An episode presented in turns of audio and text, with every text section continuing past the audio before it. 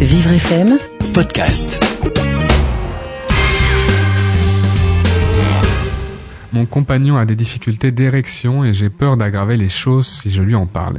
Il peut marcher mais il a une importante perte de sensibilité en dessous de la ceinture, peut-être c'est lié, je ne sais pas, c'est un sujet tabou et je voudrais qu'il aille mieux. Comment faire? Bah, vous, pas, vous avez peur d'aggraver les choses si vous lui en parlez, Marine, et en même temps vous aggravez les choses en ne lui en parlant pas. Il s'enferme dans le silence, vous aussi, et vous allez où? Bah, vous allez nulle part, puisque vous êtes dans le silence. Donc je sais que c'est pas évident. Peut-être que ça sera pas évident pour lui à entendre, mais vous savez, le couple c'est ça, c'est se faire évoluer euh, chacun. Et il faut pas hésiter à en parler. Et puis même si c'est difficile pour lui, bah, ça va le faire réagir. Et puis si ça le fait pas réagir, bah faudra prendre rendez-vous. Et puis voilà, c'est ça un couple. C'est pas euh, faire comme si. Mhm.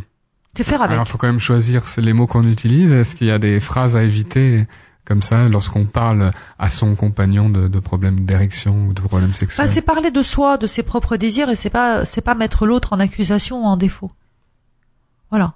Donc s'il a des problèmes d'érection, ça veut dire que vous, vous avez moins de plaisir. Eh ben c'est de votre plaisir qu'il faut parler. Et en plus, là, on imagine qu'il peut y avoir une solution, euh, d'abord à, à, une difficulté d'ordre médical, et il existe des solutions médicales. Il existe aujourd'hui beaucoup de solutions, beaucoup de solutions médicales, bien sûr.